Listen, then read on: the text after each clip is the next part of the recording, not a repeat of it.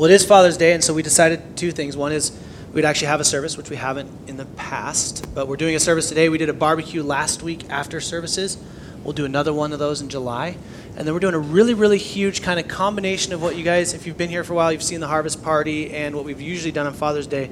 We're doing a massive one of those in September, which is going to be kind of invite your friends, your coworkers, and everyone else to be a part of it because we're really excited about that. But we decided to go ahead and, and, and meet today and to, to talk to fathers, mainly because I, I wanted to specifically look at a text that I believe is a piece of history that, that would drastically help all of us that are fathers. Now, some of you in here going, I'm not a dad. Like, that doesn't really help me much, or I don't have a desire to be a dad, or well, I'll never be a dad because I'm a woman, or whatever it may be, whatever you decide to say, like, or I'm a really, really young kid and someday I'll never want to be a dad. And that's whatever your, your, your thinking is, I want to encourage you. This text has something very, very good to say to you as well, whether you are a father or not. But I'm going to specifically speak to fathers. And to do that, I thought we would look in the book of Genesis. So if you have your Bibles, turn with me to Genesis, actually, chapter 22. If you don't have a Bible, just slip your hands up, and the ushers will bring you one as well.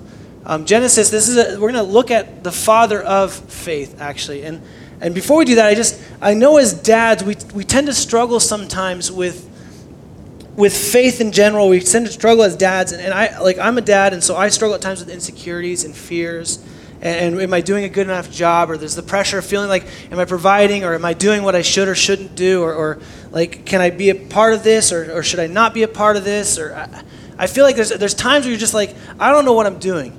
And, and then you look at texts like Luke 11, 13, where God is talking about fathers that give good gifts and, and basically equates us as earthly fathers to to the heavenly father and says compared to that we're evil and so knowing that like i'm never going to measure up to god as father there's this, there's this weight of what, is it, what does it really mean to be a dad?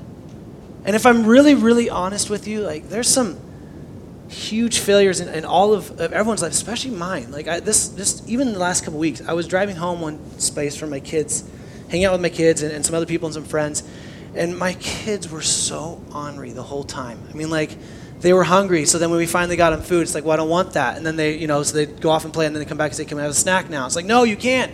And they just kind of were, were wearing on me and wearing on me and wearing me. And, and, and then I know it's like, wow, this is what it's like to be Jen all day long. She's really strong because she can handle this. And I couldn't. And so I remember driving home, and I had this thought, and I actually haven't told Jen that yet, so she'll hear this for the first time in this service as well. But I had this thought when I was driving. I was like, you know, kids, I didn't say this. This is in my head. But I'm thinking, you know, kids, if you just knew how hard you made it on us sometimes, like you'd feel really bad about the, the, the, pressure you put on us and the, the way you get in the way of life. And it was like, oh man, that is, that's dark. Like there's this, there's this darkness in me that, that I, I can't believe I even had that thought. Like praise God I didn't say it to anyone but all of you in the podcast, right? And, um, and, and I'm like, why, why do I have those thoughts? But carrying those thoughts, I can't help but feel inadequate as a dad. Like, I'm just not doing enough. And if I could just do more. And, and, honestly, if, if we look at all of the standards of what a good father is, most of us look at provision and, and being there and being present and doing all of these great things and, and, and book reading and snuggling and being at the football games or the basketball games or doing all those things. And I think all of those are great and beautiful. But realistically, that's not really what's going to make you a great father what's going to actually help you be the father that you're commanded to do. In fact, the calling that you have as a dad.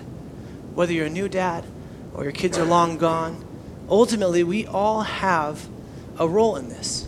And so, so what I wanted to do is I wanted to look at a bit of text that gave me a little bit of peace when it came to, to my shortcomings as a dad. And this is a, this is a story. If you if you know like how many of you okay how many know Father Abraham right? You guys know the song? Have, I mean, wow, you guys are great. Good job. Okay, so, anyways, yeah, Father Abraham, that's who we're going to talk about. In fact, he's, he's the father of faith, is kind of the, the way it's done, or he's, he's the one that, uh, that, that the people of God have come through. And so, Abraham, by all purposes and all understanding for us, is like, man, he's the guy when it comes to faith. Like, this is the guy that knows faith. In fact, in Genesis chapter 12, where he p- kind of picks up, where he comes on the set, it's God speaking to Abraham, which is unique because at this point we don't know what Abraham really believed or studied, or he was, he was around a, a culture of people that, that weren't practicing much of anything, really, except for a lot of pagan beliefs. But God shows up. So Abraham is able to hear God speak to him in chapter 12. And so he says, He says, Now the Lord said to Abram, at that time that's his name, sorry, Go from your country and your kindred and your father's house to the land that I will show you. And I will make you a great nation, and I will bless you and make your name great, so that you will be a blessing. I will bless those who bless you, and him, and him who dis, dishonors you I will curse. And in you all the families of the earth shall be blessed. And so here is here is Abram at this point of age of 75, and he's commanded by God to lead, leave everything he knows everything he knows and understands, his family and kind of everything, and just go. And so he picks up and goes. Just his wife, a couple servants, and Lot, and they head out of their town. Now, to us, that seems normal. We pick up and move for jobs or work or anything else. In this day and age, that is not something you did often. To leave your family, your safety net, was not what you did. In fact, they stayed together generationally to, to care for each other and to raise up each other and to, to, to teach each other.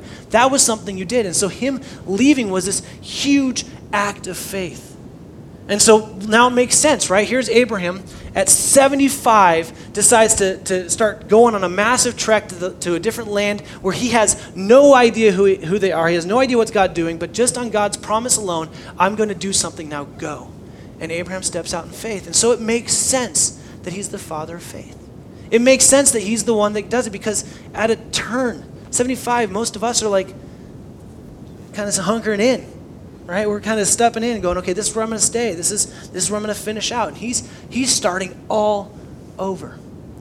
And so he makes this trek away, and there's, there's a number of chapters in between there that leads us up to chapter 22. And at this point, God has already done a covenant with him and, and clearly told him what he's going to do, and he's going to have a child. And so this child comes to him out of this miraculous thing situation where, where Sarah's like 95 to 100 years old, and she has a baby.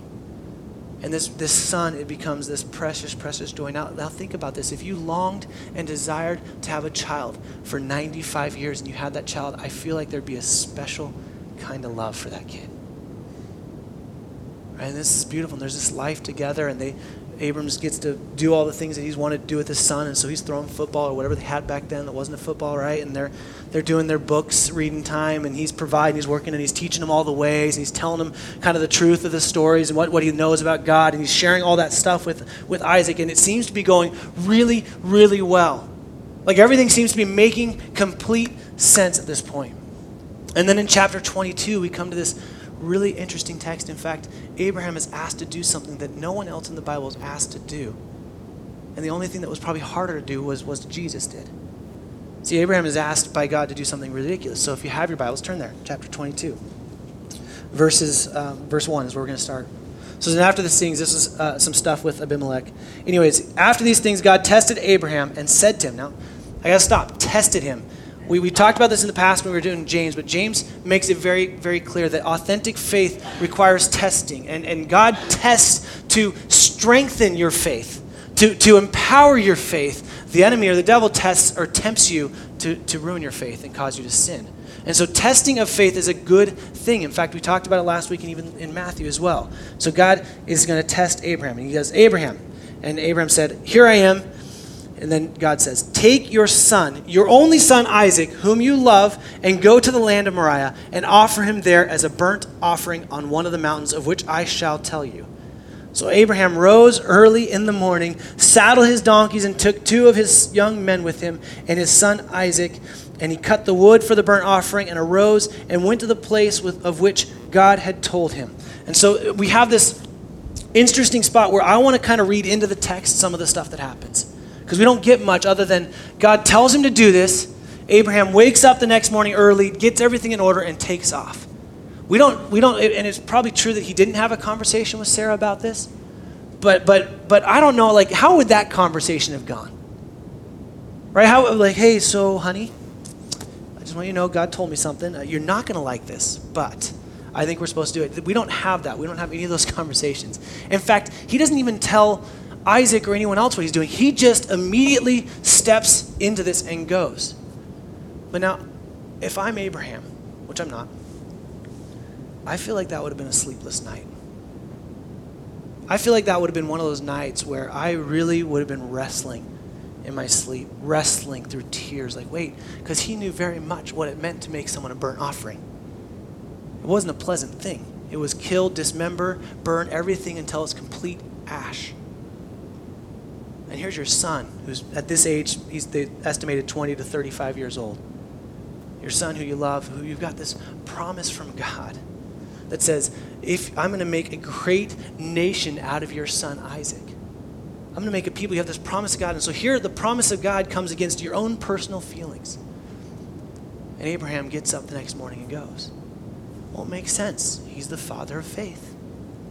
Right? Abraham's faith is, is real. And so he gets up and just goes. But I have to believe that there was some inner turmoil going on in there. And I'll talk about why I believe that maybe even later he had some doubts in that. And I'll talk about that in a little bit. But could you imagine that three day journey with your son? where you know what's coming at the end of it, and you, you make this long journey, you're sitting around the campfire and you're realizing these are the last words I may have. And, and Hebrews kind of, Hebrews 11 breathes some life into this for all of us in this story. It says that, that Abraham knew that if he had killed his son and offered him a sacrifice, that God would have raised him again because he was that faithful and that believe, and he believed that much of God's promise. And so for us, it kind of takes the, the turmoil out of the, the story because we know, well, Abraham believed God. Well, that's why he's the father of faith. Right? He, he's got it down. And so he so he goes on this long trek and then he comes to this spot and it says, he says, after three days, on, on the third day, Abraham lifted up his eyes and saw the place from afar. Then Abraham said to his young men, Stay here with the donkey. I and the boy will go over there and worship and come again to you. And Abraham took the, took the wood of the burnt offering and laid it on Isaac his son. And he took in his hand the fire and the knife. So they both so they went both of them together. And then Isaac asks, in, in my mind, probably one of the most obvious questions. Isaac says to his father, Abraham, My father, and he said, Here I am, my son. He said, Behold, the fire, sharp, really sharp, big knife in your hand, looks pretty sharp, and the wood that I'm carrying on my back. Where's the lamb for the burnt offering? I'm just, just curious, Dad. Just hang on now. You've seemed a little off, and I'm reading this in this story. This, we don't know what happens here. You seemed like you're struggling, like there's something battling inside of you, like you're, you're having to wrestle with, and I, I don't know what's going on, but, but I'm carrying a bunch of wood on my back, and you're carrying some fire and a really sharp knife, and we're headed up to do an offering, and there is no lamb to sacrifice. There's nothing here. Now, I don't know if Isaac is reading into going, so, like, you mean? Like, what's going on here? I don't know what he's, I don't know if he's, he's reading into it. I don't even know if he, what he's doing, but he's, he's asking a very legitimate question. Hey, to do this, because he's done this many times with his father. He's experienced this whole idea of offering things before God. Abraham has taught him the way. They've built altars together. He understands what's about to happen. He's saying there's one piece of the puzzle missing. You know, I don't have time to go into this, but the, the story of Isaac and the rest of the way this goes and the story of Jesus are so amazingly beautiful, par- beautifully parallel. Like they're they're go- they they're so much similar. Carrying wood, right? Three days, like this long journey, like it's all there. The difference between Isaac and Jesus, if you know this end of the story, is that God stops Isaac from being sacrificed and replaces him with a lamb. God doesn't stop that for Jesus. There's no substitute for Jesus. And so it's an incredible parallel, right? And this thing's going on. So they, they walk up, and this is this is why I think Abraham is probably one of the best dads ever. Okay, it's this next text. He says, with confidence, God will provide for himself the lamb for a burnt offering, my son. So they went both both of them together. Now, that's what I joke about where we first see in the Bible parents understanding how to answer something without lying. Right? You know, when you do that with your kids, like, can we eat that? Maybe. I'm not going to answer that right now because if I say yes and don't give it to you, then I'm a liar. No. Abraham doesn't even flinch. He says, God will provide. But going into that, he knows full and well that he will provide, but he's going up in this place with him being the sacrifice. And so he just kind of displaces the conversation and moves it up there and says, okay, let's just, you know, God will provide. Just start building, buddy. Let's, let's keep going. And so they build the altar. They take the time to do all this. They get the, the flame ready. Everything's in place. And then this is the most insane text ever. When they came to the place which God had told him, Abraham built the altar there and laid the wood in order and bound Isaac his son and laid him on the altar on top of the wood. Bound Isaac his son. Now, I want to just set this for you a little bit. Isaac is a, a grown man because he's carrying a, a decent amount of wood up a hill. He's in his 20s to 35 range. He's, he's like strong and in his prime. Abraham is well in his years, like 115 plus. He's old and he's probably fragile, although he's probably one of those like he's got old man strength. You know what I'm talking about? Like it's just like he can shake your hand really hard somehow still. But either way, there is no way, and I believe this, there is no way that if Isaac decided to resist his father, that Abraham could have stopped him. I bet Abraham, I bet Abraham long stopped arm wrestling his son. No, oh, no, you're too strong. So, so what would make Isaac put his hands out and say, okay, go ahead, Dad? Come on, Dad, go ahead. What would make him willingly say, do it? Do what you're supposed to. Was it, was it the bedtime stories? Was it the throwing the football or whatever they threw in their day? Was it, the, was it him talking about all the things and the ways that he's providing for his family? All those amazing work trips and look at what he's done and what he's accomplished? Was it, was it how he loved Isaac's mom? Was it maybe that, that, that he, was, he was liked by all of his friends? See, I think all of those things are great and they're good. But I don't think that's what did it for Isaac. Because no matter how much you do of that stuff, that's not going to make someone go, okay, go ahead, buddy, take it. Instead, what I believe is I believe Isaac saw Abraham's faith in God and trusted that. He saw Abraham's faith in the God who created them and said, I don't know, Dad, this doesn't make sense, but, but I trust you in that faith. I trust you. I mean, he's the father of faith, right? He left his land. He would have told the stories about his life. In fact, probably a lot of people around him knew the stories and the, and the mistakes and some of the other things that Abraham had done along the way. And Isaac, in all of this moment, said, You know what? My father is submitted to God. He is surrendered to God. And if God is calling him to do that, I trust his faith. So, dads, how are we doing on displaying and living out faith for our children? Is our faith so hidden, so hypocritical, so weak that at times the parent the kids don't even know what we're following? Or do we have this faith that would make them go, you know what? Here, let me I'll pull tighter here. Let me help you out here, buddy. See, I think Isaac knew his father was submitted to God, and he said, you know what? This is what God is calling us to do, then so be it. And if Abraham is as confident as we see in Hebrews 11, which you have to assume he is, then he's saying, you know what, God is going to do a miracle either way. I don't know if he did it through tears. It's like, come here, buddy. It's, it's you. You're, you're the lamb. You're it, Isaac. Come here. And I don't know if he was crying when he did it, if he was, he was struggling. I don't know if, if, if Isaac's like, wait, what, what, Dad? Like me? Why, why me? I don't, we, don't, we don't get the conversation here, right?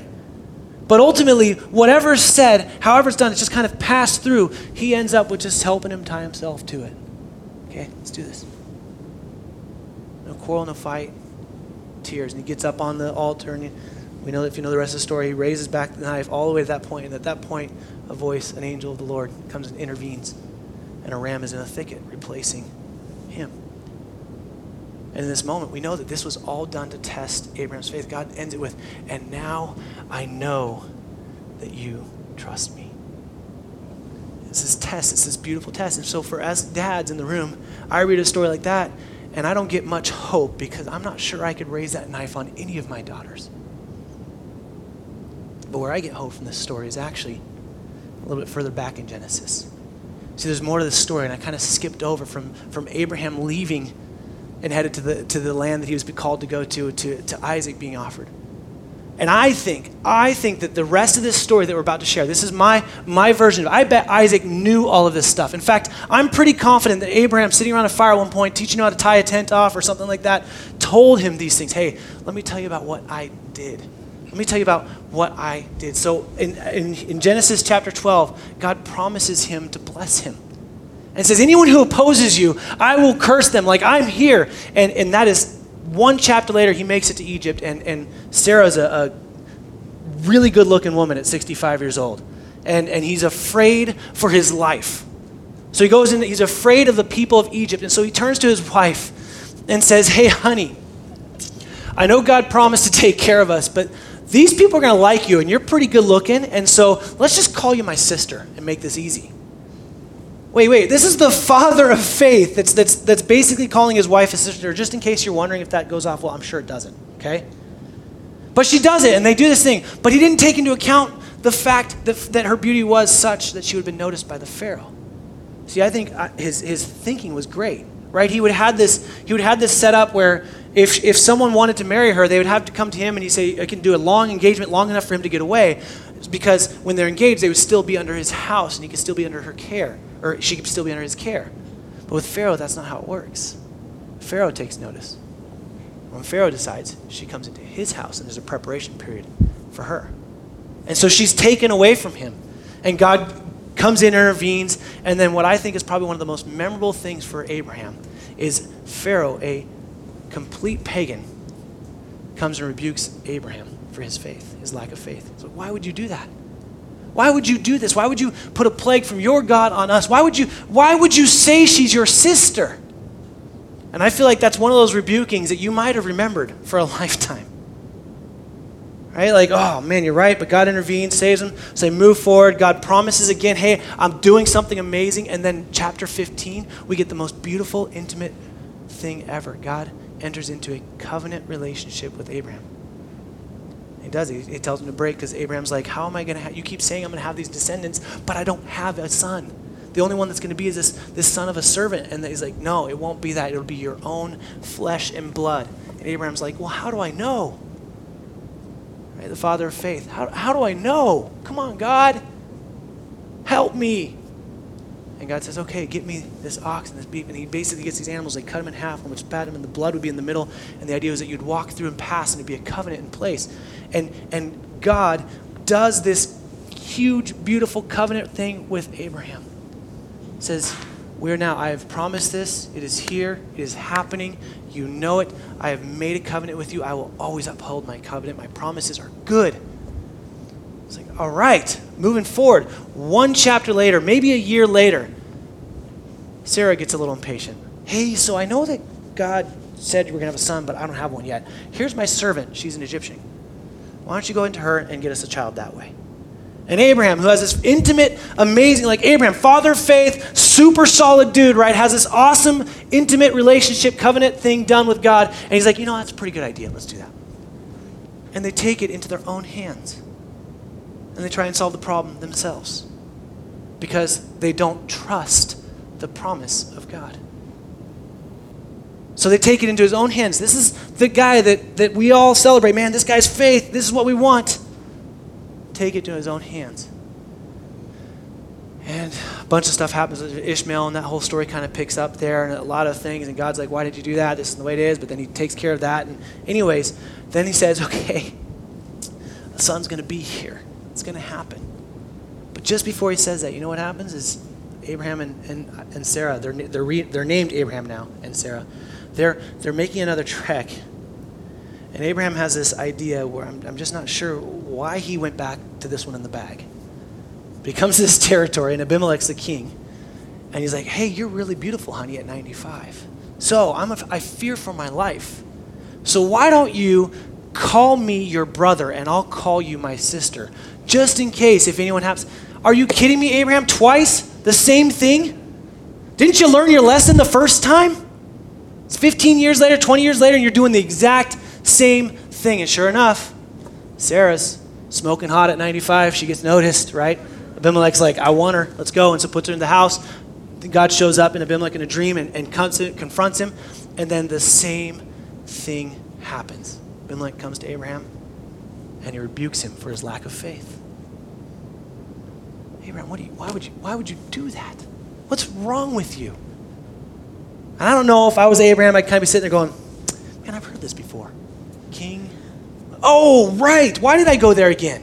Why did I do that? And then after that is where he gets the promise from God. Sarah laughs at him, laughs at the angel, saying, This is not going to happen. And then sure enough, we all know Isaac shows up. Fast forward 20 or so years, and here we are at Mount Moriah. See, that's why I take hope in this story. Is because Abraham stunk at faith most of the time. He failed miserably, and yet God continually used him and kept his promises. See, Abraham wasn't this elitist that could do it all. In fact, he failed over and over and over again, some of the silliest ways. And yet, God completes his promise through Abraham, brings up Isaac, and so the genealogy goes all the way down to Jesus Christ, where the promise is fulfilled. You see what happens is, is Isaac, I think Isaac going back to that mountain, I think Isaac knew those stories. I really do. In fact, I kind of kind of feel like we know why, and I'll tell that in a second. But I think Isaac knew these stories. He knew what his dad had done and hadn't done. I'm sure Abraham said, "Hey, by the way, dude, I made this mistake twice. Don't do that. It was a bad, bad. I, I don't know what I was thinking. I didn't trust God. I was afraid. I struggled. How, how about that, dads? Have you ever, you ever told your children that you've messed up? You ever sought forgiveness for being too harsh? Wives, do you put too much pressure on your husband to be the dad that he's trying so hard to be but can't be on his own? I don't know where Sarah was in this conversation. I don't, we don't ever see her like, she goes along with all of them. He even like tries to pit it on her, blame it on her later on, and tries to justify on the second one why he did it. But where, where are you at with that? See, for me, if the best thing I can do, knowing that I'm going to make plenty of mistakes, is continue to push into God and my faith that, that, hear me on this, that He is the author and perfecter of, well, then that's what I want my kids to see. I want to read books with them and I want to have fun and go to the pool and play games and be silly and snuggle and, and wrestle and do all this. I want to do all that stuff and that is good and that is beautiful. But when it comes to the end, what I want them to see is an authentic faith in Jesus Christ in me. Something that I say I can't do apart from His Holy Spirit. I want them to say, you know what, Dad, he's kind of dorky. He talked a lot and it didn't make a lot of sense sometimes, but you know what? He really loved Jesus. I saw that in the way he treated mom. I saw it in the way he treated others.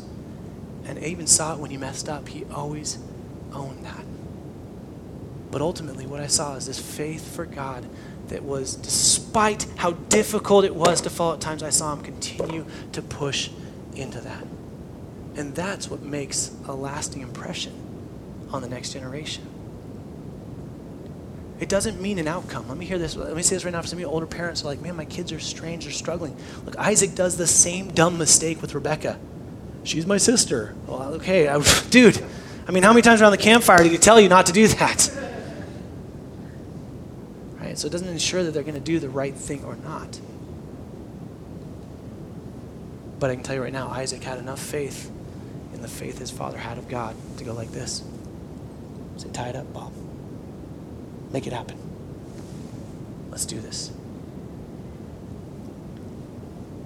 So, as a father, I can take hope in knowing that to walk in a manner worthy of my calling, like the Apostle Paul calls the Ephesians church, I can take heart in knowing that I'm going to do that only because of His Spirit that lives in me. I'm not going to do it perfectly.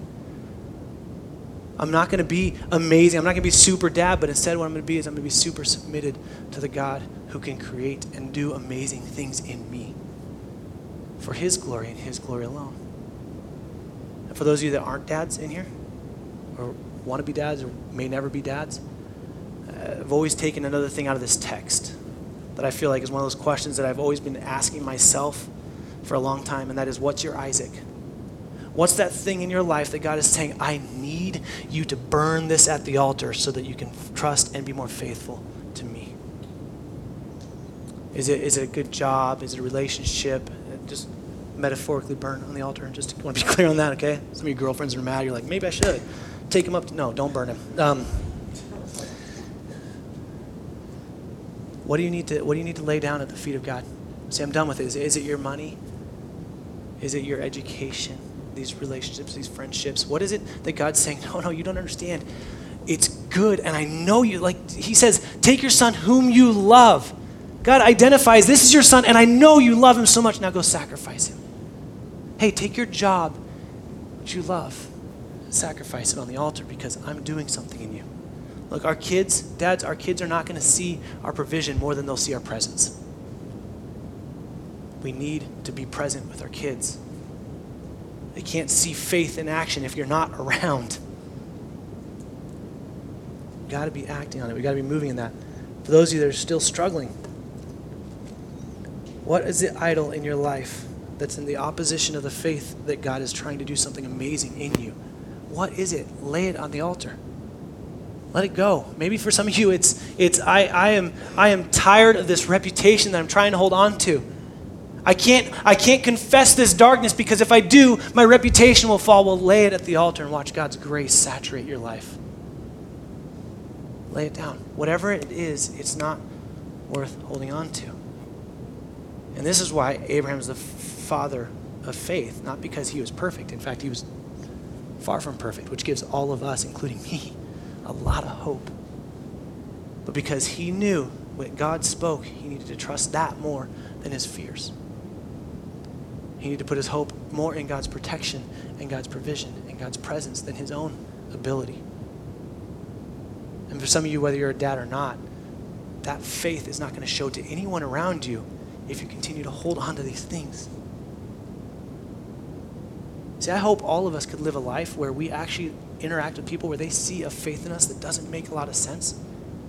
And it draws them to want to know more about Jesus Christ, who loves them so deeply intimately. How would that be? It's like, man, I don't know the person. He's, he's kind of this, but what I, what I know about him, what I see in him is this faith that's unshakable in times of turmoil and difficulty. The band's going to come up we're going to continue to worship. But before we do, I just, again, I want to ask this question to dads first. Would your children, would my children see my faith in God more than my action in anything else? Do I give, is there any space for my kids to experience my faith? Or is it just kind of more of me directing and guiding them, lashing out? Because the only thing that's going to last is the faith that God has instilled in you. And my question for us to you is what is needing to be let go at the altar? What is needing to be sacrificed? has God been asking for a long time? And my assumption is every time I've asked that question or said that, something's popped up in your head. Go with that.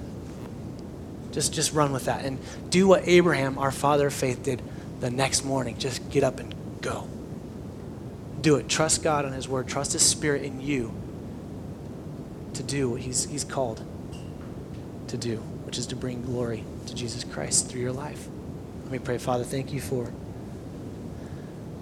Thank you for the history of Abraham. Thank you for knowing um,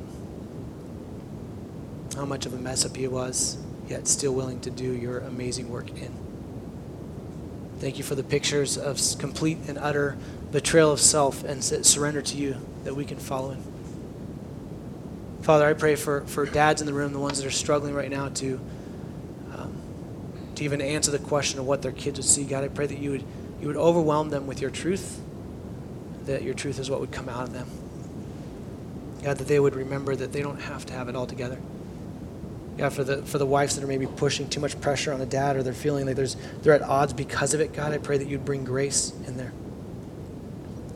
We're all broken, messed up people in need of your grace, God.